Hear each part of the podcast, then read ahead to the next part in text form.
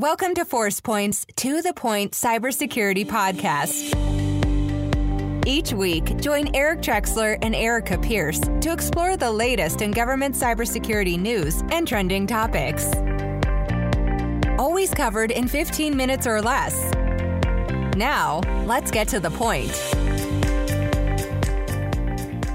Hi, and welcome to To the Point Cybersecurity. This is one of your hosts, Erica Pierce, and joined, as always, of course, by Eric Trexler. How you doing this week, Eric?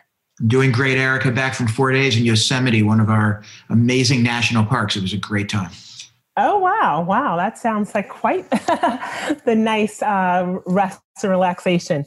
Well, we're very excited this week. We have a guest um, that is a, a, member of Congress. We have Congressman Jim Langevin, and um, he is a member of the House Armed Services Committee and the Committee on Homeland Security, um, co-founder of the Congressional Cybersecurity Caucus, and a member of the U.S. Cyber Solarium. So. Uh, you you keep quite busy, Congressman. Uh, definitely, it's a busy time, and, and certainly you talk about cybersecurity. It's an issue that keeps me very busy. Absolutely. Yeah, well, thank you for joining a, us. You're a huge champion on cybersecurity, and, and I think the uh, the country owes you a, a debt of gratitude for that. Well, that's that's very kind. Um, I kind of fell into this by accident. I didn't know cyber was going to be a major focus uh, of what I'd be working on in, in Congress certainly when I first arrived. Uh, but in 2007, when I chaired the Homeland Security Subcommittee that had jurisdiction over cyber, and I realized uh, the cyber vulnerabilities that existed uh, in our critical infrastructure and how uh, that's where a great deal of the damage could be done, and it, through a cyber uh, attack, it could actually lead to physical damage or potentially loss of life. It really got my attention, and realized we needed to do uh, more, do something about it, and focus more attention on this issue. Well, thank you. So, Congressman, we have quite a few things we'd love to talk to you about today. Um, first, I just would like to talk a little bit about the the, the U.S. Um, Cyber Solarium Commission that you're on. Um, I know we are, we are to expect a report out soon, and I, I know Congress Congress has been working quite hard on this. Do you have anything you can share with us in terms of what we can expect and why it was so important to convene this type of commission at this time? Well, uh, it was created um, in the, uh, the FY19 NDAA, uh, National Defense Authorization Act, and the the the Solarium Commission was charged with creating an overarching strategy to better protect the country in cyberspace. Uh, it was uh, I, I, had the honor of serving with 14 commissioners uh, that are top experts for the most part in their field on, on cybersecurity. Uh, there were people from the executive branch, the legislative branch, and the private sector. And uh, I have never served with a, uh, a finer group of people and experts on this topic who really took the responsibility seriously and, and put in the uh, the, the, the, the, the hard work over 10 months and uh, about a thousand hours of, uh, of debate and study and doing a deep dive with some of the brightest minds on this topic. I was such a humbled and, and very privileged, very honored to be a part of this effort. Congressman, back in the Eisenhower days, the first solarium was was uh, commissioned or, or, began, I guess, uh, to deal with the emerging threat from the from the U- USSR what do you see as the you know what do you see in the future coming out of this solarium you know from a from a benefits or a results perspective? Well i definitely think that we should replicate this pro- this process from time to time.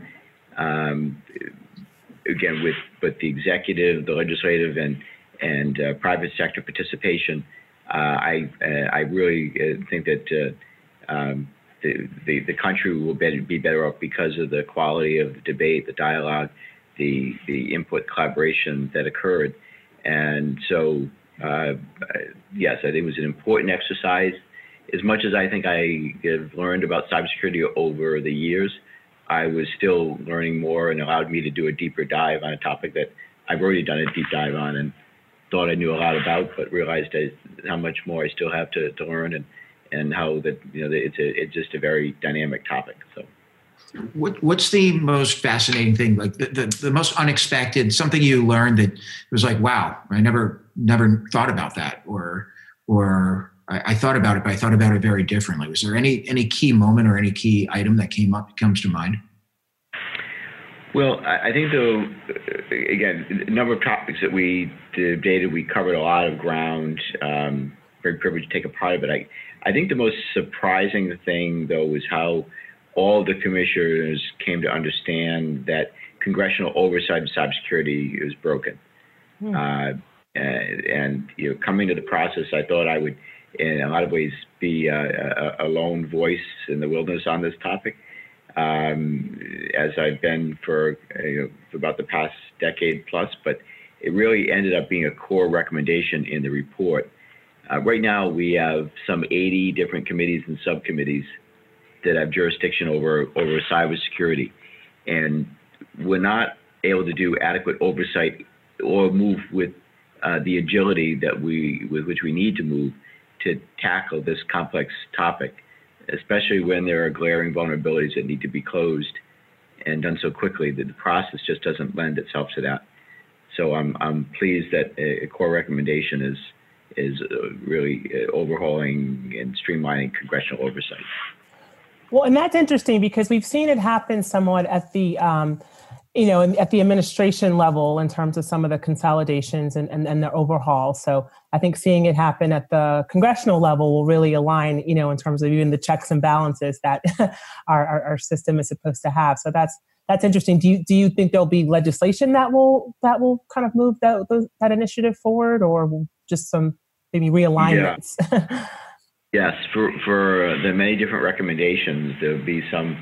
Uh, total of about 75 recommendations that range in scope from small uh, technical ones to recommendations that encompass aspirational organizational change. But uh, for all of these topics, uh, you, much of it you're going to see um, uh, legislative proposals and uh, also working concurrently on bill language that uh, we can introduce shortly after we roll out the report.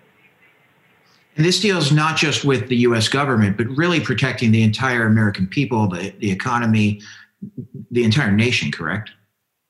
That, that's right, because it's um, from the get go, the, the, the, the charge to the Solarium Commission was chart a course creating overarching strategy that best protects the country in cyberspace. So, not just about protecting the executive, the legislative branch, or the uh, or the private sector. It's holistic. It was a holistic uh, approach and recognizing that, as I've said for many years, this isn't just a government problem. It's not just a private sector problem. It's it's a whole of nation challenge and and security threat that we need to have a whole of nation uh, response to. And and by the way, it's not just a U.S. problem. Uh, it's a international problem and challenge, and we have to have international engagement uh, as a component of keeping the the country so, safer and well. So that's within scope then, not just dealing with nation states that are attacking the United States, but also our partners out there who are being attacked. That's in yeah, scope? Absolutely. Yeah. Outstanding. That's that's great. That's it's it's interesting to see the the level of, of focus that we see on cyber um, security these days, and then of course there's always the the budget piece of it, and, and we saw the the president's proposal come out um, uh, recently. Any any thoughts there? There's there's been a little bit of uh, kind of back and forth on what we saw from a cybersecurity um, perspective as far as the funding for different um, departments and agencies. Yeah, and that's you know part of what uh, where congressional oversight comes in. Um, we've spent billions of dollars working to protect the country uh, in, in cyberspace. We've gotten some things right, Others, we still have uh, a, a, lot of work uh, to do. Um, but um, um, you know, one of the one of the things that I um, I, I, see well as a as a good thing, good response. Obviously, when I first started this, U.S. Cyber Command didn't even exist, uh, and and then uh, we have uh, CISA, the Cybersecurity Infrastructure Security Agency, um, and uh, that's getting uh, better organized. Uh, I, there's, there's a number of things that need to be changed uh, and improved to streamline authorities and, and putting someone in charge. But uh, you know, one of the things is that I, I was very troubled to see that at a time where cybersecurity is growing in importance, and we need an entity like CISA to uh, grow its capabilities and expertise. In the president's budget that was submitted yesterday, CISA funding is down. Right. So we saw that. It's something I need to take a look at, and why? Because CISA's roles and responsibilities are not decreasing. In fact, they're increasing. Right. needs to be able to stand on its own and not uh, just rely on reach back to Cyber Command or NSA for its its expertise. Well, and when you look at authorities and who really owns the problem, uh, you know, while you said, as you said earlier, there's no one entity. In fact, there there are dozens or more than a hundred, maybe. CISA is definitely a point where a lot of things come together. So cutting funding uh, seemed bizarre to me. It seemed bizarre to me too, very troubling, especially where we expect CISA to be the the point agency to interact with the private sector, and they're the ones that uh, both will bring capabilities to bear if need be, uh, or will um, help to mitigate problems, um, and it, it, also working with uh, states and local governments uh, on things like election security. Uh, we, if we want uh, state boards of elections or cities and towns to be priority customers and, and be able to call on resources at Department of Homeland Security to secure the cornerstone of our democracy, elections. CISA has to have the resources and support to be able to give that that support while not neglecting its other areas responsibilities. So cutting CISA to me made no sense in that in that legislation in that uh, in, the, in the budget proposal. No, agreed. So let's switch gears for a second. You know, we've had uh, Katie Arrington on from the DoD talking about the cybersecurity maturity maturity model uh, certification. We we've had other guests talk about supply chain challenges, the DoD supply chain. What is the Solarium doing around that, if anything? What, are, are you looking at the supply chain? Katie mentioned there are over 300,000 U.S. companies and Five Eye partners or foreign suppliers that are that are impacted by you know attacks to the supply chain. Um, are, are you guys on, on, on the Solarium? Are, are, you looking at that? Yes, yeah, and that's something. You know, supply chain security is something that um, I'm concerned with, and um, we've tried to make improvements through the NDAA on this topic of securing our supply chain. But the federal government's buying power is an important point of leverage in cybersecurity and I've closely I've been closely following the development uh, of the of the, the CMMC, and this essentially requires contractors who provide products and services for DoD to meet certain cybersecurity standards.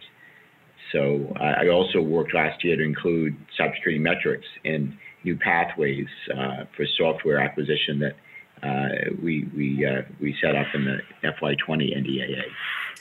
So supply chain security is growing in importance and a topic that needs to be front and center. No, they're mo- they're moving quickly, and, and and I believe it's a huge way to to really change the way American companies protect themselves. You know, because they want these contracts, and it'll make them stronger. It'll make them better. I mean, just just uh, the other day we saw we saw four members of uh, China's PLA indicted for Equifax. I mean, we we know that there are nation states and others coming after not just our government's information, but personal information, corporate information, theft of trade secrets, and, and that's just not okay. No, no, it's it's not, and it's that's why we need to have a whole nation response to and an effort to better protecting the country in cyberspace. So what do we do? I mean, how do we how do we do that? So we're working CMMC.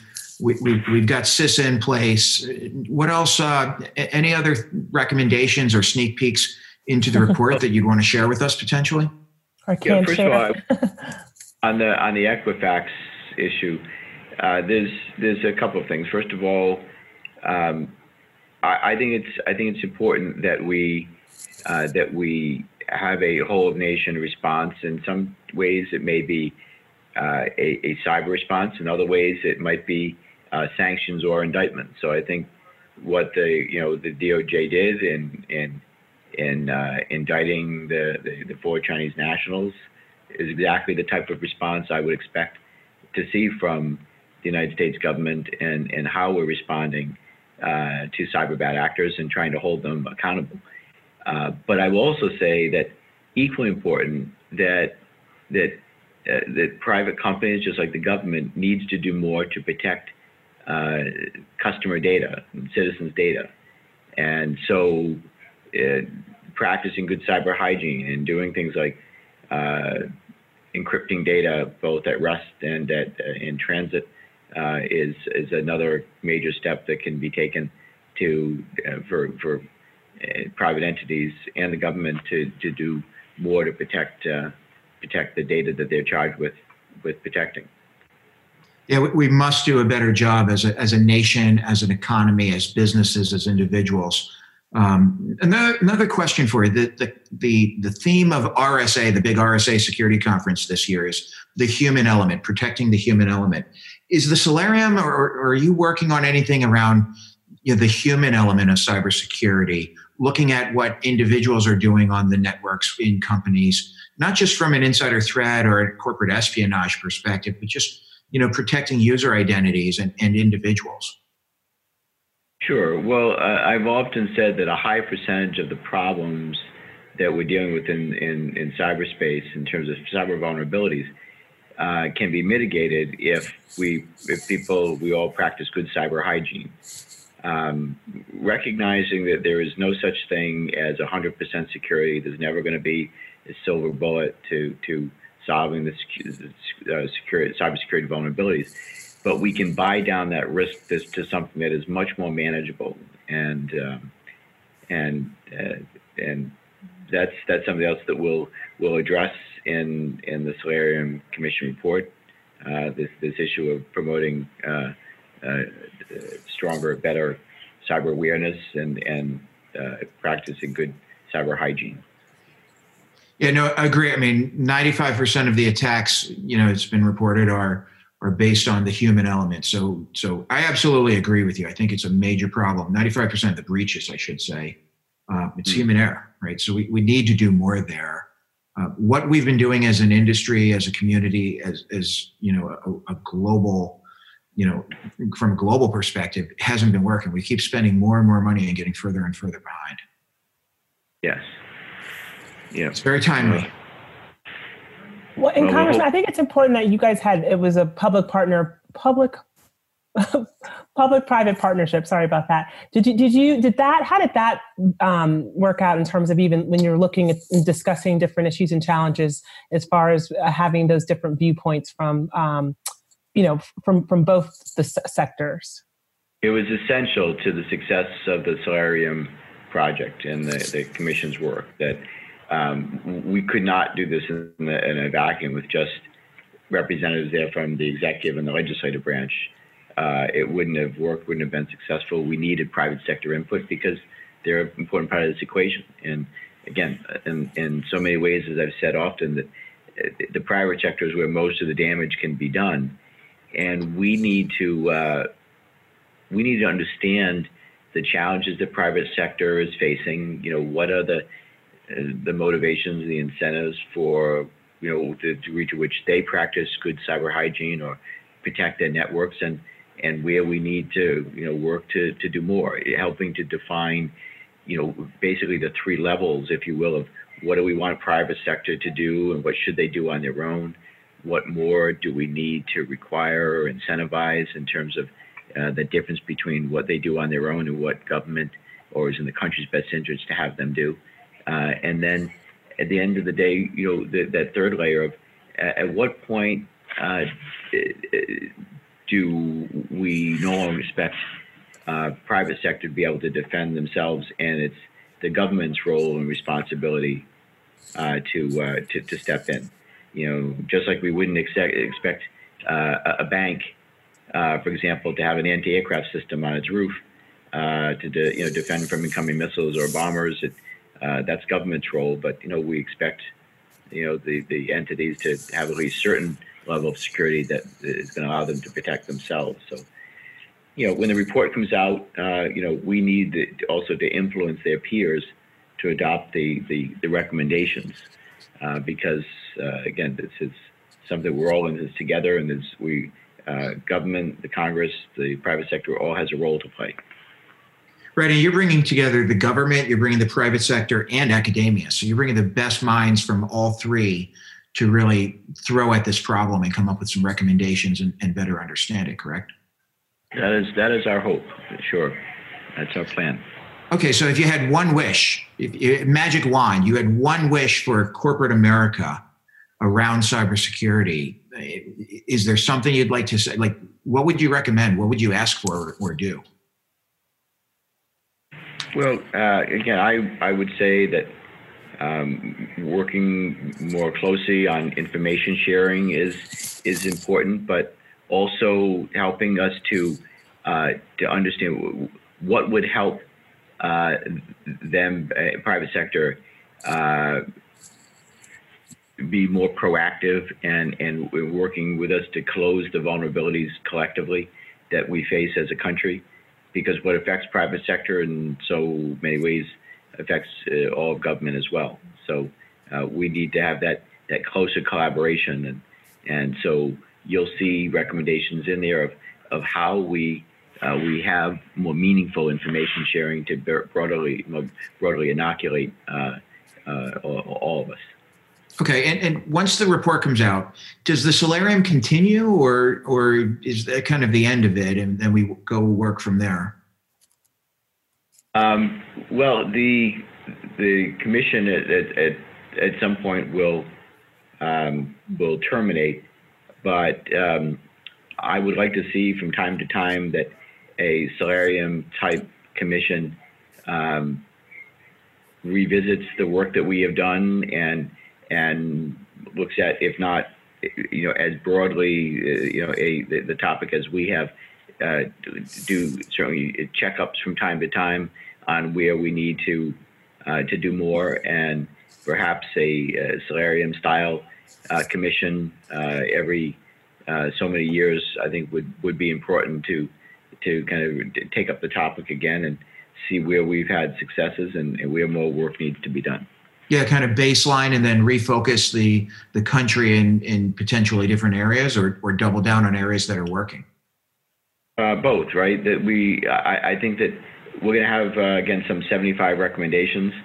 Uh, i think it would be important time to time to have a uh, a, a, a follow-up uh, solarium commission uh, style entity that would would look at how well we've done in terms of adopting those recommendations and what else needs to be done if they haven't been adopted to to get more support behind them or, or uh, adjusted legislative proposals or uh, or support for that the, the, private sector needs.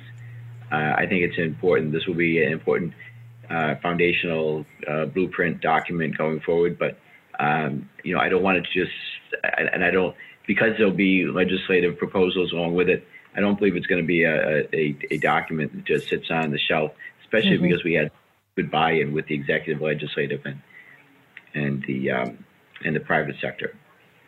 I hope not. I mean, we need to make this world a safer place online. It's it's just it's it's a nasty place right now. Yeah. Well, I, I, think you said it best, Congressman. We're all in this together, so I think we, we definitely look forward to the recommendations and um, working um, again as partners to uh, see what we can do to make this um, make this make not shouldn't say just this country, but make this uh, world uh, a safer place in terms of our cybersecurity threats. Yeah, we, we've yeah. got to protect the constituents, our employees. We, we've got to protect data, regardless of where it is, whether the government's housing housing it or or or the you know you're at home in your home in your own house or or at work. We've got to protect critical data, regardless of where it is, Erica.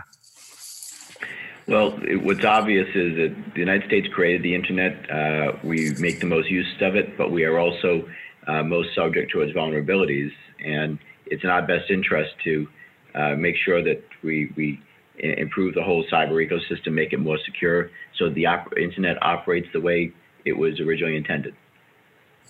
No, exactly. I mean, it's it's too critical to our economy, to our world. Yeah. We can lead in this area, Congressman Langevin. We, we, we can. can. as a nation, lead in this area, and, and, we're here to support you. And I appreciate you pulling this together. Yeah, and thank okay. you, Congressman, very much for being with us. Um, again, we know your schedule is, is quite busy, so we really appreciate you taking time to be on our podcast this week. Uh, you're very welcome. I appreciate your attention to the very important topic, and glad I could be uh, part of the uh, the discussion today. Yeah, we're looking forward Excellent. to the report coming out. I can't wait. Me too.